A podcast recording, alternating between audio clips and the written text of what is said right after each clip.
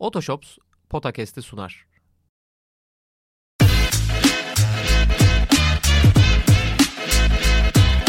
Potakast. Kaan Kural ve Orkun Çolakoğlu'yla NBA gündemine haftalık bir bakış.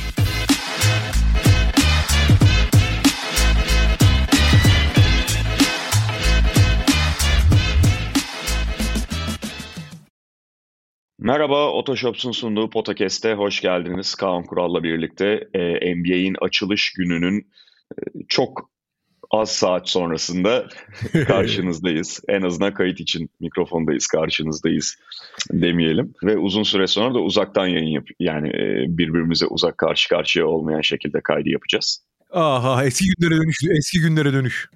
Evet ama sanırım ses daha iyi eskiye göre yani. Aynen çünkü ben stüdyodayım.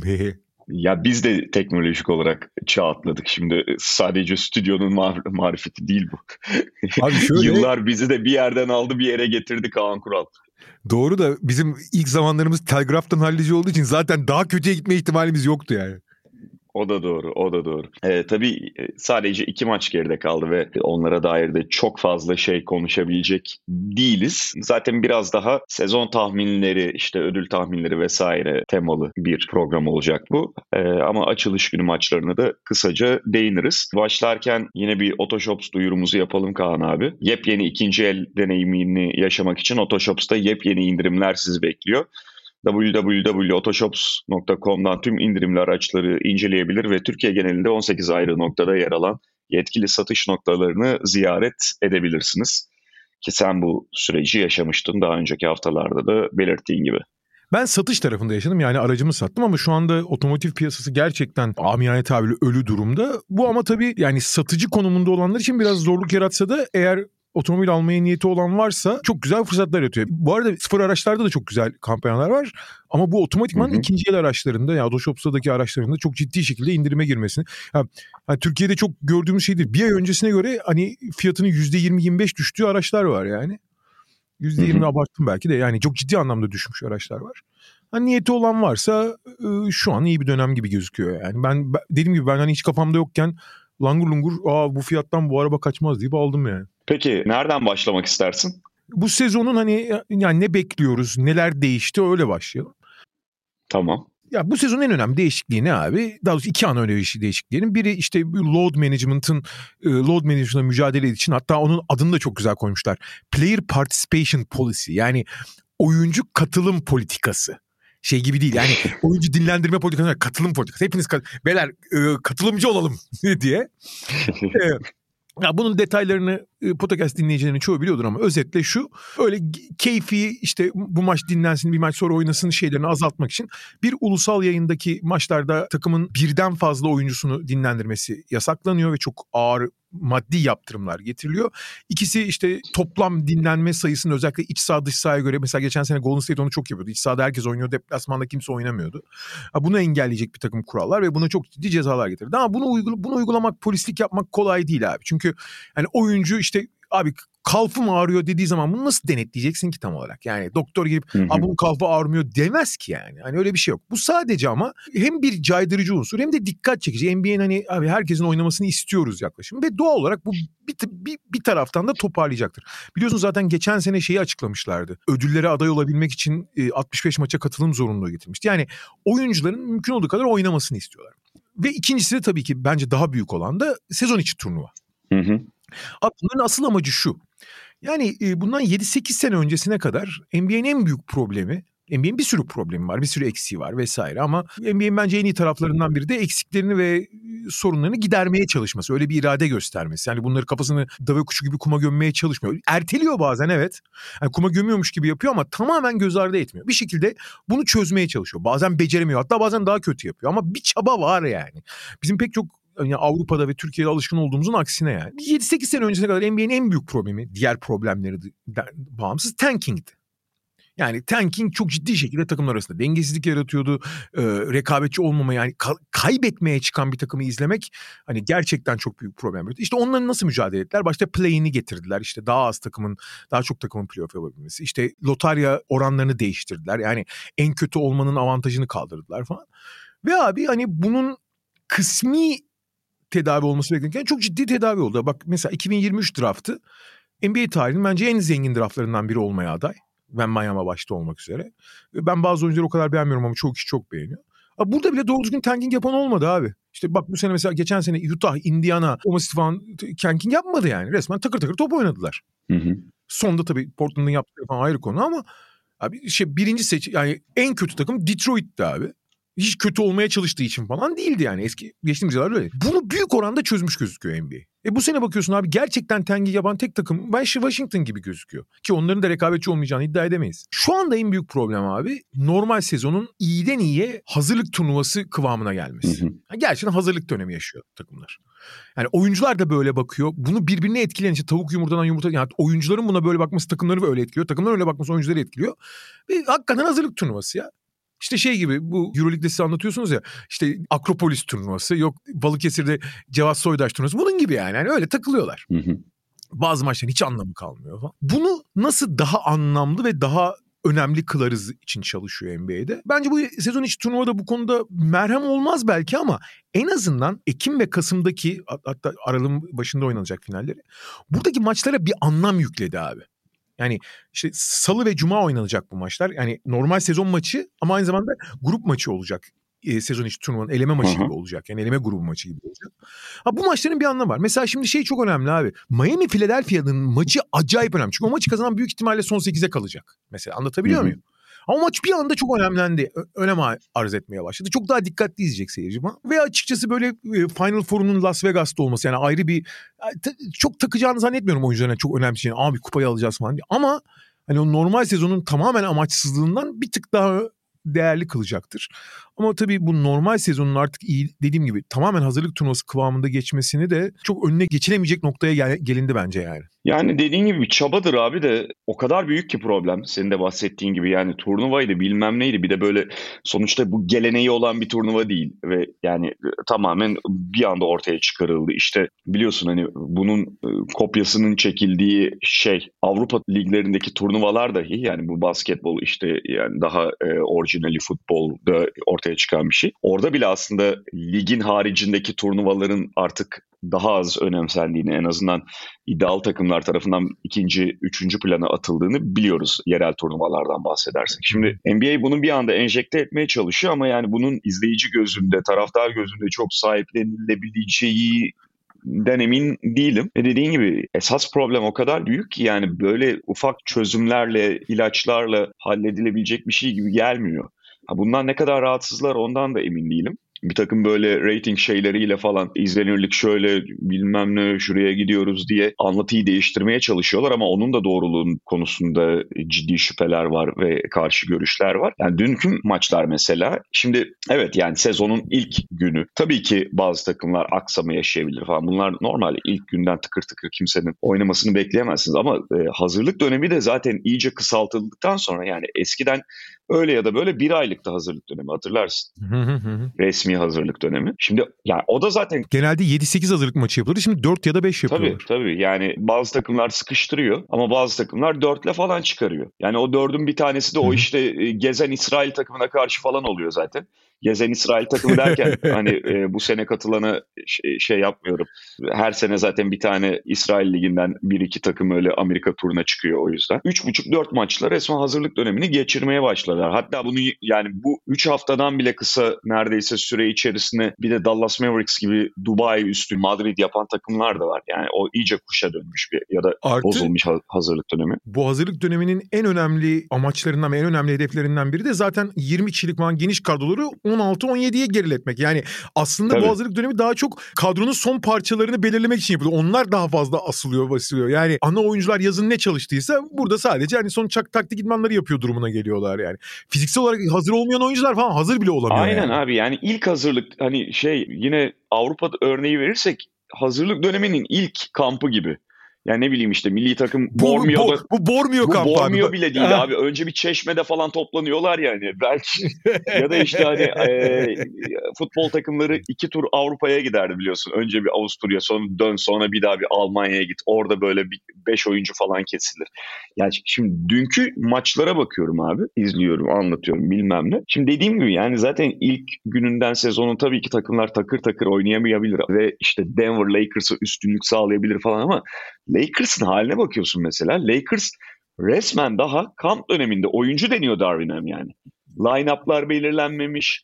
O, onu onunla mı oynatsam Aa LeBron James 29 dakika. Dün LeBron James'i 29 dakika 29-30 dakika sınırlandırıldığı ortaya çıktı mesela ve belli ki takım da buna adapte olabilmişti. Hatta LeBron da yani böyle bir maça tam olarak adapte olmakta, ısınmakta güçlük çekti. İşte öbür taraftan e ben bunun devamını Hı. söyleyeyim abi. Golden State Phoenix maçını bu arada bunlar Batı'nın en iddialı 4 5-6 takımından 4'ü yani. Tabii tabii yani öyle herhangi takımlar da değil yani. Golden State Phoenix maçının ilk bir 7-8 dakikası var tamam mı? Hı hı. Abi ağzın açık kalır. Yani harika bir yani süper yeteneklerin bir gösterisi yani. Hakikaten NBA basketbolunun zirve performansı gibi görüyorsun. İlk 7-8 dakika. Evet, evet. Abi sonra rotasyon başladıktan sonra bir daha abi iflah olmadı. Sonra asıl oyuncular girse de değişmedi abi iş. Aynen abi. Bu takımların resmen rahat bir aya falan ihtiyacı var. Normal bir takım kimliğine kavuşmak için bak. Hani iyi basketbol oynamaktan falan bahsetmiyorum. Yani mesela Golden State işte mesela takım ezberi biraz daha kuvvetli bir örnek olarak görebilirsin. Golden State'te işte Clay Thompson kendi ritmini bulmaya çalışıyor. Chris Paul takım içerisinde bir rol bulmaya çalışıyor. Bilmem ne. Şaric giriyor orada hala adapte olmaya çalışıyor. O bu tamamen bir karmaşa var. Öbür tarafta Phoenix e, hani net üstünlük sağlıyor gibiydi. Sonra üçüncü çeyrek savunma yapamadı onlarda. Bunun gibi şeyler. Orada mesela Jordan Goodwin çıktı kendini Booker'ın yerine falan koydu. Ha yani. Şey çok acayip abi. Yani çok çok acayip şeyler yaşanıyor. Ama maç sonu stratejileri falan çok belirsiz. Yani dediğim gibi hakikaten şey gibi ya. Yani Bormio kampına yeni gelmişler gibilerdi. İşte yani bunun sonuçta takımlara bir zararı yok şu aşamada. İlk gün bir tane maç kaybettik kaybeden. İşte zaten hazırlık döneminin bir uzantısı olarak görüyorlar. Ama bir taraftan da yavaş yavaş algıyı, NBA'in algılarının şeklini falan aşındırıyor bu. Onunla ilgili de zaten işte sıkıntılarımızı, çekincelerimizi, eleştirilerimizi biz de yeri geldikçe aktarıyoruz, bildiriyoruz. Şu ilk gün maçıyla ilgili son bir şey söyleyeyim Hı. abi. Mesela Chris Paul maça kötü başladı biraz şut anlamında en azından. Fakat sonra hani özellikle maçı çok baştan sona izlememiş biri için hani istatistiklere baksan, özeti izlesen gayet iyi bir maç çıkardı Chris Paul. Ama bir şeyi de gör, görüyorsun. Yani mesela Golden State özelinde bu orta vadede de bir ciddi soru işareti yaratacak. Abi Chris Paul bambaşka bir şey oynuyor yani. Hı hı. Ki zaten bildiğimiz bir şey. Chris Paul topu hani to, çok az top kaybeden, çok doğru tercih yapan ama topu da aynı zamanda domine eden bir gardır. Abi Golden State bunun taban, taban tabana zıttını oynayan bir takım. Yani doğal olarak çok top trafiği, topsuz oyunu çok fazla oynayan, topun çok fazla el değiştirdiği, bu yüzden top kaybını da çok yapan bir takımdı. Ama şimdi hakikaten bir oyuncuyla bir oyun stili arasında bu kadar büyük bir uçurum olur. Ama dün mesela Chris Paul'un hükmettiği bölümde, Chris Paul'un oyunun oynandığı bölümde Golden State derli toplu gözü. Bu biraz Phoenix'in de çok or- oralarda bocalamasıyla alakalıydı. Hı hı. Ama yani Golden State hakikaten sen dedin ya ezberi olan bir takım gibi. Tamam ezberi vardı abi o ezberi oynamıyorlar ki başka bir şey oynamaya çalıştılar. Bunlar da karar verememiş yani ne yapacaklarını. Tabii tabii yani ben şey açısından diyorum hani normalde işte mesela Denver'da o ezberi gördük ya ilk maçta. Ha onu gördük Şimdi evet. Golden State'ten de hani özellikle ilk günkü rakibine Phoenix'e kıyasladığında bir ezber avantajı beklersin. Bu tek başına bir takımı öne çıkarmaz ya da tek başına kazanmasını tabii ki sağlamaz. Başka şeyler üstünlük sağlayabilir ama ya o da ortadan kalkmıştı işte Golden State'te. Doğru, doğru, doğru. Yani e, daha çok işte hani bu, bu genel resmin dışında bir iki bireysel performans falan dikkat çekerse çekebiliyor ilk gün maçlarından. Ben mesela şeyi söyleyeceğim. Nurkic ile ilgili çekincelerimiz vardı Phoenix'e onun oturması yani ya da son dönemki hmm. formu hakkında. Yani yapamadıklarını yine yapamıyor Nurkic ve yapamayacak. Sonuçta bunlar belli. Hani mesela adam değiştiklerinde işte pick and roll savunmasında e, ikili oyun savunmasına yukarı çıktığında Curry gibi oyuncuların karşısında kalması kolay olmuyor Nurkic'in ya da mümkün olmuyor ama en azından daha önceden de iyi yaptığı şeyleri keskin yapabildiğini ve bu takıma o anlamda katkı verebileceğini gösterdi Nurkic. Çünkü belli bir düşüşü vardı Portland'da son döneminde. Şeyi söyleyeyim Nurkic ile ilgili olarak. Yani Nurkic çok iyi gözüktü. Bir kere zaten hani asıl oyunculara gelen yardımlarda kısa devrilip çok iyi pas evet, çıkardı evet. falan. Ya bunların olacağını tahmin ediyorduk. Ama şunu unutmamak lazım abi. Nurkic şu anda sağlıklı ve diri. 15 maç sonra sakatlanmaz inşallah ayrı konu ama fiziksel olarak düşmeye başladıktan sonra ne olacak onu bir kere daha sorgulamak lazım. Ama teoride yani onu diri tutabildikleri sürece takıma Aiton kesinlikle çok daha iyi bir oyuncu. Yanlış anlaşılmasın ama daha uygun bir parça olabilmesi mümkün. Dediğim gibi diri ve e, sağlıklı olduğu sürece diri bir Yusuf Nurkic diyorsun. bir de aynen, aynen öyle. Denver Nuggets gayet net bir galibiyet aldı. Yani hatta final skorunu işaret ettiğinden daha da net bir üstünlük olduğunu söyleyebiliriz maçta. Yalnız tabii iki yıldır falan hatta daha uzun süredir devam eden problem Denver'da yine geçerli. İşte Jokic kenardayken ne yapacak bu takım ve de bench'ten ne kadar destek alabilecekler. Şimdi dün mesela ilk beşi şöyle oynattı. 35 Gordon, 30 Porter, 36 Jokic, 34 Murray, 36 Caldwell Pop dakikalar. E, bench'ten de 4 oyuncu kullandı Michael Malone. Şimdi ilk maç falan bunu kaldırır. Belli bir noktaya kadar tabii ki böyle gidebilirsiniz ama sezon ilerledikçe bu yük getirecek bir durum Denver Nuggets'a. Ve bench'ten gelen oyuncular da yani hakikaten hiç e, hücum rolü almıyorlar. O anlamda da ilk 5 oyuncuların üzerine kalıyor yük. Onu biraz daha dengeleyebilecekler mi? Biraz da katkı alabilecekler mi? E, bench'teki oyuncular biraz daha yük taşıyabilecek mi? Yani Nuggets'la ilgili işte en çok merak edilecek konu da herhalde o. Yani işte e, geçen sene bir denge bulmuşlardı bu işte Murray ikinci çeyreğin başında oyunda kalıyordu Michael Porter Jr.'la falan. Belki işte Peyton Watson'dan ümitliler vesaire ama sonuçta abi o ilk beş hakikaten şey bir makina yani ya bir makina. O yüzden en azından o ilk beşten herhangi bir oyuncunun sakatlanması tabii çok daha büyük darbe vuracaktır. Yani bu e, yetersiz e, yedeklerden birinin daha devreye girmesi demek. Ama Denver'ın hani normal sezonunda belki tökezlese vesaire ki ezberi en kuvvetli ve yok hiç olduğu sürece her zaman üst düzey bir hücum olacağı için hani en az endişe etmesi gereken takım her ne kadar ligin en dar kadrolarından birine sahip. Gerçekten çok dar bir kadro abi. Yani evet. e, onlar işte özellikle Peyton Watson'dan falan ümitli falan da biraz e, fazla iyimser gibiler o konuda. En azından kısa vadede. Ya Watson falan mesela Watson dün yapabileceklerini gösterdi ve işte başka bir maçta bundan bir sonraki maçta ikinci maçında Denver'ın falan kimle oynuyorlar hatırlamıyorum da daha fazla oynayabilir ama Watson katkısını oyunun tek yönünde verecek gibi ağırlıklı olarak. Yani iyi savunma yapabilir, orada bir katkı, enerji verebilir ama işte hücumda ne verecek yani? E, sonuçta hücumu bir şekilde diğer oyuncuların sırtında gidebiliriz diye varsayıyorlar anladım. Evet ya işte o. Ve şey Hı. Ya ve yani yok hiç olduğu sürece herkesin hücumuna artı 20 puan şey bonus ekleniyor ya. Hani herkese hayat herkese hayatta en kolay yaptığı şeye kanalize edebiliyor. Yani pot altında smaç yaptırıyor olmadı. Hani biraz buna güveniyor gibiler ama ki bu konuda güvenebileceğim bir numaralı oyuncu. Yani LeBron'un zirve döneminden sonra bu herhalde güvenebileceğin en önemli oyuncu olsa gerek. Yani o yüzden en az endişeli olan takım. Yani abi diğer takımlarla ilgili endişeleri saymaya başlarsak bitmez. Mesela biraz evvel söyledik Chris Paul sistemini oynadığı zaman tamamen kimliğinden çıkıyor konusu. Yani uzun uzun konuşmaya gerek yok. Ben sadece ilk maçta hani genel tabloyu söyleyeyim. E, Abi Phoenix oyun kurucusu oynamaya karar verdi Chris Paul gittikten sonra. Hani bu görevi paylaştıracak işte Bradley Beal sakattı ilk maçta oynamadı ama Bradley Beal, Devin Booker, Durant bunu kısmen yapabilen oyuncular. Yani oyun yönlendirebilen oyuncular.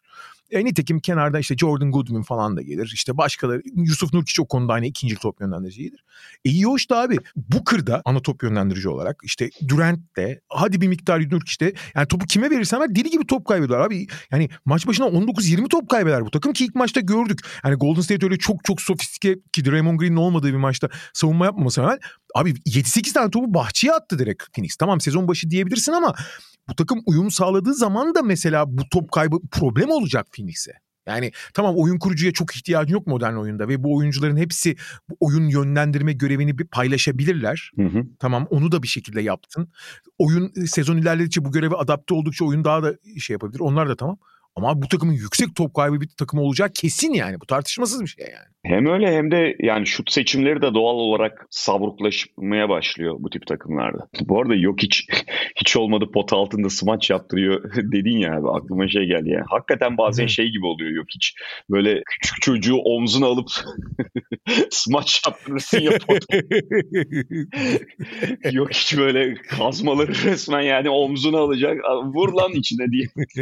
Şeyde de abi Lakers'ta da yani bu LeBron 29-30 olayı hakikaten böyle devam edecekse ki Darwin Ham'in açıklamaları falan da onu ortaya koyuyor. Yani evet yani muhtemel göreceğiz ama muhtemelen öyle gibisinden bir e, yanıt verdi dün ilgili soruya. O zaman abi ya bu tamam anlaşılabilir bir durum. E, LeBron'un yaşı itibariyle işte onu idareli kullanmak falan fakat rotasyonu ciddi anlamda bence tekrar kurgulaması lazım. Yani dün bence e, Lakers'ın problemlerinden biri saha içindeki başıboşluğun haricinde rotasyonun çok rastgele oluşmasıydı. Çok dağınık oluşmasıydı. Yani mesela LeBron kenardayken aynı anda Russell hem Russell hem Reeves falan kenarda olmamalı. Öyle şeyleri engelleyecek bir çizelgesi ol, olabilmeli Darwin Ham'in. Sanki o da henüz bunu kafasında oturtamamış gibi biraz böyle e, denemeleri devam ettiriyor gibi. Dikkatimi çeken konulardan biriydi. Bakalım ilk gün itibariyle Denver iyi gözüktü ama diğer takım yani dediğim gibi Denver'ın tabii durumu biraz özel yani başta yok hiç olmak üzere takımın ana parçalarının bir arada oynaması gibi avantajları var. Ama diğer üç takımın bu arada diğer üç takımın da kaliteli olduğu gerçeği ortada. Bu sezonun başında da öyleydi. Bu maçlarda e, ne bileyim hani e, bazı hayal kırıklığı yaratan tablolar olsa da bu takımlar kesinlikle çok iyi çok kaliteli kadrolar ve bundan bir ay sonra çok daha farklı konuşacağız ama hakikaten hani sezon sezonun başlamasına bir ay varmış gibi gözüküyor üçü de. Peki biraz artık e, sezona dair beklentiler hani zaten genel bir konuşmayla başladık ama daha bunu istersen kategorize ederek e, ödül tahminleri üzerinden devam edebiliriz. Aynen öyle. MVP ile başlayalım o zaman. Herhalde yani 3 senedir değişmeyen bir zirve üçlüsü vardı. Ee, ya yani bu oyuncular hani hakikaten çok hani iddialı takımlarda çok fark yaratan performanslar gösteriyor. İşte Jokic, Embiid, Antetokounmpo zaten son 5 MVP bunlar aynı zamanda. Ama son 3 senedir bu üçü, üçüne kimse kolay kolay yaklaşamıyor. Belki Doncic diyebilirsin ama o da takım performansı ve özellikle sezon sonuna doğru düşen performansıyla ya bu üçü çok ayrı bir yerde ve hani bu senede e, zirvenin adayları olmaması için bence herhangi bir sebep yok. Özellikle yani üçü de sağlıklı kaldığı sürece, üçü de belli bir iddiada olduğu sürece ki bunların hepsi geçerli. Hı hı. En iddialı olacaklar. Ben bunların arasından Antetokounmpo'yu bu sene biraz daha iddialı şey görüyorum, aday görüyorum. Çünkü bu sezon savunma görevleri biraz fazla olacak, daha konsantre olacaktır. Ama aynı zamanda hücumda hiç olmadığı kadar verimli bir düzeye gelebilir Lillard'la olan ilişkisinden Hı-hı. dolayı.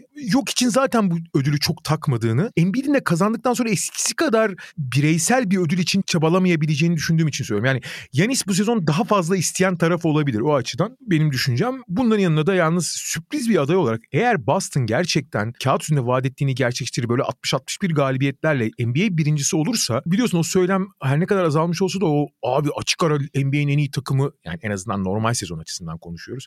Takımı bunun da lideri falan diye bir anda bir argümanla öne çıkabiliyor oyuncular. O durumda bir Tatum ihtimali de var onu unutmamak lazım. Evet Jason Tatum'ı yani Boston Celtics'in işte e, ligin en iyi takımı olma ihtimali hakikaten öne atabilir. Çünkü yani onun da o takımın en iyi oyuncusu olarak öne çıkacağını tahmin ediyoruz zaten. Bireysel olarak ben bu üç oyuncuya bir tek Doncic'in yaklaşabileceğini düşünüyorum performans açısından. Gerçi Şajicis Alexander'a geçen sene yaklaşmıştı ayrı konuda. Ama Tatum'un takımın şeyiyle, dopingiyle bir öne çıkma ihtimali var. O açıdan söyledim. Doncic'te şöyle bir şey var yani Dallas geçen seneye göre daha iyi olacaktır ama Doncic'in MVP adaylığını kuvvetlendirecek kadar iyi olabilecekler mi? O konuda ciddi şüphelerim var benim Mavericks'le alakalı. Embiid'in işte Harden krizi vesaire derken bir de hani geçen sene sonuçta bir tane aldı. Biraz daha geri plana çıkacağını düşünüyorum. Yani burada Antetokounmpo söylediğin gibi yükü Lillard'la paylaşacak olması ve savunma tarafını biraz daha yine tekrar keskinleştirebilecek olmasıyla öne çıkıyor. Yok için yani düşük vites hali bile zaten direkt oyunu domine edebiliyor. Dün de gösterdiği gibi ve Jokic ile ilgili hep geçerli olan bir şey var. Yani Jokic kenardayken Denver nasıl gözüküyor? Jokic sahadayken ne kadar farklılaşıyor. Bu yine devam edecek. Tek orada işte çekince yok için ne kadar kullanacaklar. Yani biraz Denver buna mecbur fazla e, yatırmamaya. Ama bu yok içi yıpratır mı? Aslında yok içle ilgili yani geçen sene falan da biraz belli olduğu gibi en büyük sıkıntı yok için MVP adaylığı konusunda Amerikan kamuoyunun yok içe yaklaşımı. Ama şampiyonluktan sonra biraz değişti ya. Hayır şöyle bir şey var abi. Sevmiyor falan değiller de. Yani resmen göz ardı ediliyor abi. Şeyi gördün mü? TNT'nin Opening Night afişini. Gördüm ya gördüm abi, abi inanılmaz. Bu na- nasıl mümkün olabilir ya? Bu, ya bu artık e, bilmeyenler için hemen şöyle şey yapalım. İşte e, e, dün malum işte dört takım oynadı. Şimdi TNT'de belki o resmi bir açılış gecesi maçları şudur e, afişi tanıtımı değil ama salı günü NBA başlıyor diye bir afiş yapmışlar ve sosyal medya şey posteri diyelim çıkmışlar. Şey var LeBron James var, Kevin Durant var, Stephen Curry var bir de Jason Tatum var. Yani bir kere Boston Celtics oynamıyor abi. Dün gece Oynamıyor. Boston sahaya çıkan takımlardan biri değildi. İki sezonun şampiyonundan son final serisi MVP'si işte ondan önceki iki e, sezonun MVP'si ortada yok. Bu kadar göz ardı edilebiliyor Nikola Jokic. Ya bir küçük bir şehrin hani takımının oyuncusu olması. iki abi Jokic'in stili de biraz böyle hafif yani tamam basketbol hükmediyor ama yani Amerikalıların sevdiği o patlayıcı aksiyon yıldızından çok biraz daha böyle hani hafif ne derler e, sakar gibi gözüküyor ya bazen sahada böyle bir langır lungur bir hali var oyunun ne kadar dikte etse de. Amerikalılar onu bir şekilde benimseyemediler yani. Mesela bu yabancı olmasıyla alakalı değil. Mesela Yanis gerçekten bir halk kahramanı gibi orada. Hı hı.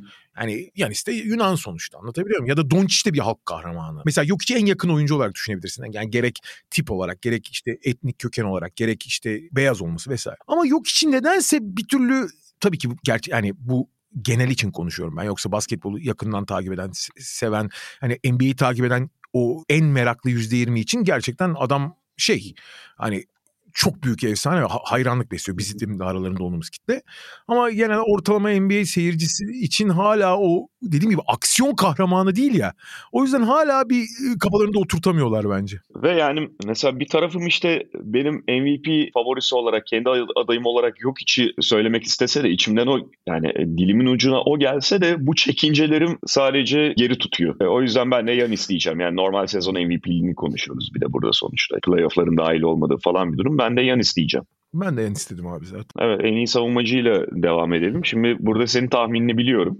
Anthony Davis daha fazla bu sezon maç oynayacağını tahmin ederek bu e, son derecede zaten normal bir tahmin. Zaten bir kere son iki sezondan ya da o kadar az maç oynaması mümkün değil ya da şöyle söyleyeyim yani mümkün tabii ama bir ciddi sakatlık olması gerekiyor yine. Eğer zaten iş oralara giderse Lakers'ın da çok fazla şansı olmayabilir. Ama dün bir kez daha şeyi de biraz gördük bence. Yani Lakers'ın yine iyi bir savunma takımı olması gerekiyor Batı konferansında yukarıları tehdit etmesi için. Çünkü hücumu henüz o kadar istikrar kazanmaya aday öyle gözüken bir takım değil Lakers. İyi bir savunma takımı olacaksa da geçen sezonun son düzlüğünde ve playofflarda olduğu gibi o da Anthony Davis'e Davis'e bağlı bir durum. Ee, ve abi Anthony Davis tabii NBA'ye girdiği günden beri e, şimdi bir Wembanyama olmasa da Anthony Davis NBA'ye girerken LeBron'dan beridir en büyük potansiyel olarak görülüyordu ve hani hakikaten her şeyi yapabilen bir oyuncu olarak doğal olarak New Orleans'da oynadığı dönemde de hücumun da ana silahıydı. Nedense onun savunmada yaptıkları takdir edilse de biraz daha görülmüyordu ya da ikinci planda kalıyordu diyelim. Abi son iki sezonda özellikle Anthony Davis'in aslında ne kadar özel, ne kadar fark yaratan, ne kadar oyunu kıran bir savunmacı olduğu biraz daha altı çizilerek bahsediyor. O 2020 şampiyonluğunda hani şutör olarak öne çıkmış ve hücumuyla daha öne çıkmıştı ama hani savunmanın da belki miydi. Şimdi tek başına maçı değiştiren savunmacı gibi bahsediliyor Anthony Davis'ten ki hep böyleydi sadece bu biraz daha altı çizilen bir nokta oldu. Bu da biraz hani insanların da ulan bu adamın nasıl büyük bir savunmacı olduğunu çok göz ardı ettik demesine yol açacağı gibi aynı zamanda e, Davis de ona konsantre oldukça gerçekten hani e, bugün NBA'de tek başına bir savunmada en fazla oyunu değiştirebilen oyuncu konumunda zaten eğer ona konsantre olursa ve kendini ona verirse ve işte yeterince maç oynarsa. Evet yani tabii ki değerli bir sürü savunmacı var işte başta geçen seneki kazanan Jaren Jackson Jr. gibi boyalı alanda yani etkili olan bir sürü oyuncu sayabilirsin ama Abi Anthony Davis çok başka bir seviye savunmacı abi. Yani aynı zamanda hem Stephen Curry'i hem Jokic'i e, belli bir miktarda yavaşlatabilen e, bir formül gibi abi. Yani saçmalık bu yani gerçekten. Hani Stephen Curry ile de uğraşabiliyor. Nikola Jokic de uğraşabiliyor. Ha ikisini de durdurabiliyor mu? Tabii bunlar olağanüstü oyuncular bir şey değil. Ama ikisinin de hayatını zorlaş daha zorlaştırabilen bir miktarda olsa zorlaştıran tek oyuncu artık komple bir savunmanın temelinde olabiliyor. İşte burada tek mesele ağırlığını buna verecek mi? Buna ne kadar konsantre olacak? Ya da Lakers takım halinde ne kadar Anthony Davis'in savunmasını kıymetli kılacak bir e, savunma bütünlüğüyle, savunma organizasyonu, savunma konsantrasyonuyla oynayacak. Çünkü biraz da hani takımın başarısıyla birlikte öne çıkan şeyler oluyor bu oyuncu performansları savunmada. Bunun sihirli bir istatistiği ya da tek başına işi götürebilecek istatistikleri olmadığı için. Ama Lakers belli bir düzeyde savunma yaparsa yani ligin açık ara en iyi savunması falan olmaları gerekmiyor ama yine yukarılarda yer alırlarsa dediğim gibi Anthony Davis de zaten orada var olması gereken oyuncu. Onsuz o savunma düzeyine zaten çıkamaz mevcut Lakers kadrosu. O zaman otomatikman en büyük adaylardan biri belki birincisi haline geliyor Anthony Davis. Valla benim adayım o. Bir de sürpriz adayım var. Hı hı. Bugün bütün maçları oynay- oynamak istediğini falan da söylemiş. Ya fiziği tam oturmamış. Zamanlamalısını tam bilemeyen bir çaylak için bunu söylemek normalde imkansızdır. Çünkü savunma biraz oyun sezgisiyle, zamanlamayla, fizikle yapılan bir şey ya. Yani bu yetenekten daha bağımsız şeyler de istiyor. Ama bu Victor Wembanyama hakikaten saçmalık abi. Yani hakikaten çok saçmalık Evet. yani. Öyle böyle bir saçmalık değil hatta yani. Davis diyorum ama Wembanyama ilginç olabilir eğer ya muhtemelen 30 dakikanın altında oynatacaklardır vesaire vesaire ama hani bu senede olmasa bile önümüzdeki 10 senenin 7'sinde falan bu ödülü kazanmak için bir numaralı aday öyle söyleyeyim yani. Ee, Victor Wembanyama sezonun savunma highlight lideri olur. Ee, yılın koçu diyelim istersen. diyelim. Sen başla diyeceğim de ben direkt yani sonuçta bu ödülün genel kriterleri şey oluyor. Ya hani hakikaten iyi bir takımın hani çok dominant bir sezon geçirmesi gerekiyor. Hı hı. Ya da hani beklentileri çok aşan bir takımda bir koç genelde kazanıyor bunları. Genelde ikincisi daha çok oluyor bu arada. Ee, Bu biraz beklentiyle paralel konu tabii ama e, ben ne olursa olsun yani ben kendim seçerken koçun dokunuşuna çok önem veriyorum. Bazen işte abi sonuçta doğru oyuncuları bir araya getirirsin. Oyuncular gelişim gösterir. Koçun payı vardır belki ama koçun payı o kadar büyük olmayabilir bir takımın gelişmesine performansına. Genelde bizde koç yani olumlu veya olumsuz anlamda takımlar beklentileri aştı veya altına kaldığı zaman koça biraz fazla anlam yükleniyor. Spor dünyasında bizde derken Türkiye'de Hı hı. çok daha fazla yapılıyor ama dünyada da yapılan bir şey. Ben açıkçası bir taraftan koçun gerçekten dokunup dokunmadığına dikkat ediyorum. Ben o yüzden Mark Degno diyeceğim. Hı hı. Abi adamın geçen sene yaptığına çok büyük hayran oldum ben özellikle işin savunma tarafında. Bu sene şimdi takımın en önemli e, yani takımın belli bir yaş daha yaşlanması değil bir yaş daha olgunlaşması çünkü tamamen genç oyunculardan kurulu. Olgunlaşmasını düşünürsek, uyumunu düşünürsek ve takımın en önemli e, rolü olan çember savunucuya da kavuştuğunu düşünürsek Oklahoma City'nin iyi bir sezon geçirmesi Degno'nun öğretilerine uydukları sürece de hakikaten toplamın parçalardan çok daha değerli olduğu bir yapı olacağını bekleyebiliriz. Ee, evet çok mantıklı yani bu söz konusu olabilir. Ben de Frank Vogel diyorum. Yani tersi bir şeyle Ha. aslında. Yani Phoenix'in yükselişi biraz daha tabii oyuncu kadrosunun gelişimi işte geçen sene Kevin Durant şimdi üzerine Bradley Beal başka detay transferler falan e, bununla bağlantılı olacaktır ama geçen seneki 45 galibiyetin ciddi miktarda üzerine çıkacaklarını aşağı yukarı tahmin edebiliyoruz. Tabii ki dramatik boyutta sakatlıklar olmazsa. Ama işte ona biraz Frank Vogel'ın savunma şeyi yerleştirmesi falan ve ne olursa olsun bu kategoride yıllık takım gelişimleri, galibiyet sayısı artışı da faktör olduğundan ben Frank Vogel'ı biraz önde görüyorum şu aşamada. Yani en azından kendi adayım. Hele o Phoenix'e böyle vasat veya ki Frank Vogel'ın en büyük alameti farikasıdır. Yani her malzemeden belli bir savunma kimliği yaratır. O takıma böyle ortalama civarında bir savunma yaptırabilirse Hı hı. Ki eldeki oyuncular niyet bakımından ona uygunlar. Yani belki yetenek açısından biraz sorun ama niyet bakımından uygunlar. Bu takıma ortalama hatta ortalamanın belki bir tık üstünde bir savunma takımı yaratırsa o zaman takımın elde ettiği sonuçtan da çok büyük pay sahibi olur ve e, şey alır, e, övgü alır. Evet ki ben yaptıracağını düşünüyorum. Yani şimdi dünkü maçı burada ölçü almıyorum. İşte demin de konuştuk. Yani dünkü maç mesela Golden State'in takım hücum performansı ve yüzdeleri oradaki problemler ve işte takımın birbirine adaptasyonunun henüz çok başında olması gibi problemler, uyum sorunlarıyla açıklanması daha e, mümkün olan bir şey. Ama ben Phoenix'in senin bahsettiğin gibi işte ortalama üstü hatta belki muhtemelen ilk 10 bir savunma takımında dönüşebileceğini Frank Vogel e, gözetiminde düşünüyorum açıkçası. Yılın çaylağı diyelim attım kafadan. Aklıma o geldi. ya burada herhalde çok tartışmaya gerek yok bence. Demin zaten biraz şeyini açılışını yaptık değil mi bunun? Ya mesela bence Scoot Henderson ve Chet Holmgren gibi Chet Holmgren'in de çaylak sayıldığını unutmayalım. Geçen seneki draft belki ama önceki seneki draft. Çok güçlü ve çok iyi sezonlar geçirmeye aday ki bence Chet Holmgren gerçekten iyi sezon geçecek. Adaylar var. Yılın çayı olabilir ama Victor Wembanyama yeterli maç ve yeterli süre sahada kaldığı sürece biliyorsun beklentiler LeBron'dan sonraki en büyük yetenek hatta tarihin en büyük oyuncusu olmayı potansiyelinden bahsediyordu. 2.25'lik bir guard gibi yani falan deniyor. Abi şu ana kadar beklentileri karşılamaya geçtim. Bazı açılardan beklentileri bile ulan bunu da beklemiyordum diyecek şeyler yaptı. Wembanyama ki yani daha işte 3-5 tane hazırlık maçı oynadı yani. Yani ne yaptı ki diyeceksin.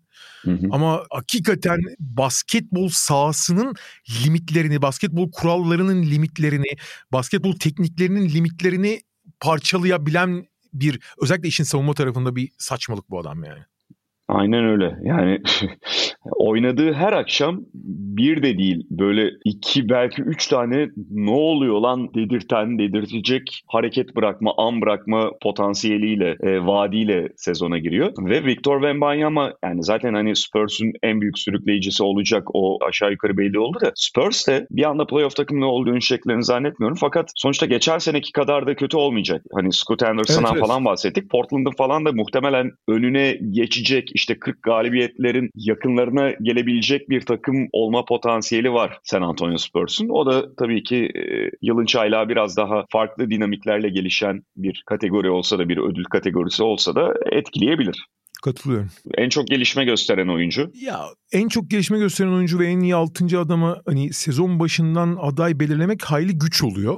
Hı hı. Çünkü en çok gelişme gösteren oyuncu her şeyden önce e, biraz beklenmedik bir gelişme olması da çok etkileyici. Tabii. Ama hani onun da olağan şüpheleri var elbette ki. Bir kere yani geçen sezonun son bölümünde görmüştük erken sonra ama Michael Bridges favori gibi gözüküyor. Yani Brooklyn'deki çizgisini tut, devam ettirirse o, o gelişimi bir parçası gibi görülecek ama geçen seneden alınmayacaktır muhtemelen. Ee, Michael Bridges buna çok ciddi bir aday. Ee, Tyrese Maxey. Kate Cunningham buna çok ciddi bir aday. Hı hı. Evet, Tyrese Maxey işte değişen rolüyle. Yani Michael Bridges ile Tyrese Maxey favori gibi gözüküyor zaten. Ama benim buradaki gizli adaylarımdan bir de Kate Cunningham. Tabii Kate Cunningham'in nereden referans alacağını çok önemli ama Kate Cunningham bu Amerikan milli takımında gösterdiği liderliği ve çok yönlülüğü işte bir hani LeBron Doncic klonu gibi oyun merkezindeki bir fizikli top yönlendirici kimliğini gösterebilirse hı hı. o da çok çarpıcı olabilir. Yani Cunningham'in kendini bulması diyelim bu ödülde önemli bir aday yaratabilir onu. Aynen öyle. Çünkü yani geçen seneyi hemen hemen boş geçti. Sonuçta çaylak sezonunda da büyük bir patlama halinde girmemişti lige. İşte geçen seneyi boş geçti ama tamamen sakat geçmedi. Yani onu biraz da ihtiyatlı davranıp sakladıkları ortada. Amerika milli takımı söylediğin gibi yani Amerika milli takımına karşı e, yazın gösterdiği görüntü bu sezona dair bir şeyler sunuyor. O anlamda hakikaten ciddi bir aday. Başka işte Tyrese Maxey'den bahsettik. Şöyle bir baktığımda diğer adaylara yani ben hep konuştuğumuz bir şey ama hadi bir kez daha tekrarlayalım. Yani birden ikiye atlayan oyuncuların buraya çok fazla aday aslında olmaması gerektiğini düşünüyorum. Ve işte zaten hani rol artışıyla birlikte gelişimden ziyade bir dakika gelişiminin ortaya çıkardığı şeyler de var ama mesela Shadon Sharp'ın falan da çok kötü yani daha doğrusu bahçenin onlara kaldığı bir Portland takımında oynayacakları için aday olabileceğini düşünüyorum. Washington'da belli oyuncular tabii böyle olabilir. Malum. Tyce Jones mesela. Daniel Gafford biri. belki. Ee, Kuzma'nın çok olacağını zannetmiyorum. Aa, Gafford ama Gafford olursa da hani görece daha sağlıklı bir aday olur. Yani durumdan bağımsız. Çünkü Gafford özellikle sezonun ikinci yarısında bir özelliklerini de geliştiren yani dakikalarını değil özelliklerini de geliştiren bir tablo sergilemişti. Ee, ama şunu unutmayalım abi. Herhalde 2022-2023 sezonu yani geçen sezon en çok gelişme kaydeden oyuncu ödülünün en görkemli sezonu olmuş olabilir abi. Yani geçen sezon bu ödülün adaylarının hepsi hakikaten çok çok çok çok değerli adaylardı. Başta Shai Jesus Alexander ve Tyrese Haliburton olmak üzere yani. Bir de ödül favorilerinden biri olarak görmüyorum ama en çok gelişme gösteren falan diye konuşurken sadece aklıma geldi. Araya atmak istedim. E, merak ettiğim bir oyuncu Onyeka Okongwu. Çünkü şimdi Okongwu'nun zaten arkadan biliyorsun kapıyı zorlama hali var Atlanta'da ciddi bir süredir. Hı hı. İşte zaman zaman ya bu herif Capella'dan daha iyi işte falan da dedirtiyor. Ve gördüğüm kadarıyla ciddi anlamda dış şut da atmaya başladı Okongwu. Yani hazırlık maçlarında çok dikkat çeken seviyede üçlük kullanıyor ve sokuyordu. Artık John Collins de takımda olmadığı için Okongwu'yu Capella ile yan yana oynatmayı şey deneyecek mi? Ne kadar deneyecek? Okongwu buna ne kadar adapte olacak ve artan muhtemelen artacak süresiyle birlikte performansı ne olacak? O da benim merak ettiğim konulardan biri. Bir de tabii bu ödüle her zaman kaynak epey sağlayabilecek olan Miami Heat'i de analım. Doğru. Ya o Kongu ile ilgili olarak ben biliyorsun çaylak döneminde de çaylak yılından önce de çok seviyordum ama onun eğer dört numaraya yani Capella ile yan yana oynayamayacaksa Hı-hı. işi biraz zor olabilir. Yani ki şu ana kadar onu göstermedi pek yani Capella'nın yanına oynayabileceğini. Çünkü takım John Collins'i kaybettiği için bu Okongwu'ya alan açmış gibi gözükse de Okongwu'ya 5 numarada alan kapatıyor. Çünkü Okongwu bir sürü iyi özelliğine rağmen biraz küçük kalıyor. Şimdi diğer 4 pozisyonda işte Sadik Bey'i falan 4 numarada oynatacaksan diğer 4 pozisyonda küçük kalacaksa bu kadar küçük olarak oynayamaz Atlanta. Yani o yüzden biraz Capella'ya mecbur kalır. Ha belli 5'lerde belli dakikalarda Okongwu gene 4 oyuncunun yanında 5 numara olabilir ama biraz daha John Collins Collins vari bir 4.5 numara olmaya Evet. evrilmesi gerekiyor. O konuda adımlar attı. Eğer gerçekten çok adım attıysa da en çok gelişme kaydeden oyuncuya hem aday olur hem de Atlanta Evet için muazzam olur. işte tabii. enteresan noktalardan biri o yüzden. Yani çünkü muhtemelen Okongu'ya kardeşim bak tamam sen Capella'dan süre alıyorsun belki biraz daha fazla alacaksın ama senin bak süren bu Collins'ten açılıyor esas ya da açıldı demişlerdir. Yeni bir kontratta aldı zaten. Aynen. Artı 5 numara oynatı 5 numara oynatınca çok küçük kalıyorsun Tabii, da tabii, demişlerdir yani. En iyi 6. adam. Abi orada da şimdi Lou Williams'lar, Jamal Crawford'lar, Ginobili'ler yani standart 6. adamlar gittiği için hani rotasyon çok belli değil. Ya şu anda gözüken o ki en azından sezon başı itibariyle Drew Holiday kenardan gelecekmiş bu aslında. Ee, muhtemelen 30-32 dakika yani ilk 5 dakikaları oynayacak ama kenarda başlayacak. Çünkü dakikaya bakılmıyor biliyorsun. Evet. Nerede başladığına bakılıyor.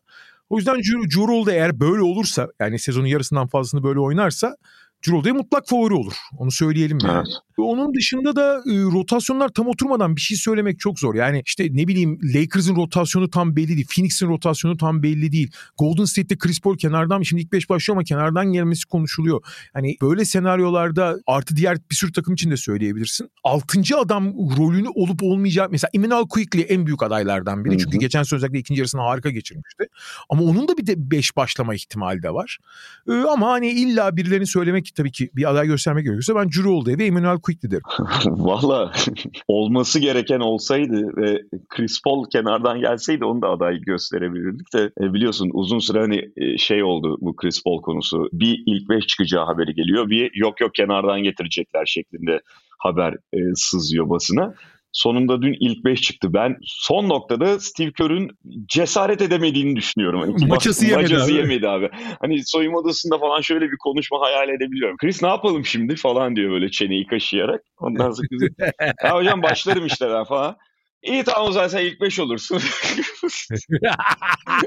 böyle yarım ağız bir konuşma sanki yapıldı Steve Kerr'le. Ondan sonra da Steve Kerr mesela koçlar odasına dönüp yok abi ilk 5 bu çocuk şimdi kenardan getirmeyelim kaç yaşına geldi falan filan diye. Asistan koçlar da arkadan şey diyor değil mi? Oğlum e, Chris Paul buna bir ters bakmıştır. tabii tabii. Steve Kerr odadan çıkıyor böyle kahve almaya falan gidiyor. Kenny Atkinson orada. Ya diyorum bu söyleyemez abi Chris'e. Nerede söylüyor falan o, öbür tarafta şey diyor. Oğlum söyleyemez diyorsa sen söyleyebilir misin Chris Paul'e? Afra tafra yiyorsun. Git sen söyle yiyorsa diye. Abi Chris Paul'e yemez. İşte ben de söyleyeceğim lan falan diye. Ya bu ödüle aday değil de yani en azından favorilerden biri değil de NBA'in en iyi yedek uzunun Naz Reed'in adını geçirmek istiyorum. Ha eyvallah. Bence tek başına şu anda sahip olduğu bir unvan çünkü. Onun dışında da öyle. Peki ödülleri bu şekilde konuştuk. Başka konuşacağız dediğimiz ve atladığımız bir şey var mıydı? Aklında Yok kalan? yani ben açıkçası çok iyi bir sezon bekliyorum. Hani üst düzey rekabetçi olmasını beklemiyorum ama oyuncu kalitesi en azından. Oyuncu kalitesi hiç bu kadar yukarı çıkmamıştı herhalde NBA'de. Özellikle bu seneki draft sınıfında düşündüğümüz zaman. Artı tüm NBA'de hani Washington hariç gerçekten abi çok kötü durumda diyeceğin takım yok. Hı hı. Evet daha az kuvvetli takımlar var ayrı konu ama her takım bir şeyler vaat ediyor. Belli kalitede oyuncular vaat ediyor. Bunu ne kadar uygular uygulamaz parkede göreceğiz ama hani 30 takımın 29'unun belli bir gücü, belli bir oyuncu kalitesi olması aman bu çok istisnai bir durum gerçekten. Oyuncu hani oyuncu kalitesi havuzu açısından konuşuyorum. Ee, bunun ne kadar parkeye yansıyacak, ne kadar rekabetçiliğe yansıyacak bunu göreceğiz ama hani Washington hariç her takım gerçekten e, işte dediğim gibi görece daha az iddialı olan Charlotte'ından e, şeyine kadar işte Houston'la ne bileyim Detroit'ine, San Antonio'suna kadar hepsinde belli çok çok özel oyuncular var. E, bu bana en azından e, malzeme açısından, ham madde açısından harika bir sezon vaat ediyor. Umarım bir kısmı da ürüne dönüşür bu Hı hı. e, ham maddenin. Evet, şimdi şu hatırlatmayı da yapalım istersen bitirirken Kaan abi. Yani bizim normal podcast, podcast değil bakın podcast şeyimiz, e, rutinimiz aynı düzeniyle haftalık olarak devam ediyor. Sokrates Club'da görüntülü podcastlerimiz diyebiliriz, videocastlerimizde de ayrı bir konseptimiz olacak. Geçen hafta da bundan bahsetmiştik işte Power Rankings gibi. Ondan sonra 30 takım hiç arasında değil belki ama belli sayıda takımın arasında bir power rankings işte belli sayıda oyuncunun yine sıralaması aylık formlara göre ve sizlerden gelen soruları yanıtlayacağımız bölümlerimiz olacak videocast konseptinde de şeyinde de yapısında da bu hatırlatmamızı da yapalım kapatırken. Sorularınızı bekliyoruz diyelim o zaman. E, sosyal medya hesaplarına Sokrates'in yollayabilirsiniz. Biz de zaten onu tekrar hatırlatırız sizin. Aynen ayrı bir duyuru da zaten çıkılır ve e, o zaman da sorularınızı alacağız, yanıtlamaya çalışacağız. Evet, ekleyeceğim bir şey yoksa istersen bugünlük bu kadar diyelim. Otoshops'un sunduğu Potakest'te bu haftanın sonuna geldik. Haftaya tekrar görüşmek üzere. Hoşçakalın. Hoşçakalın. Otoshops Potakest'i sundu.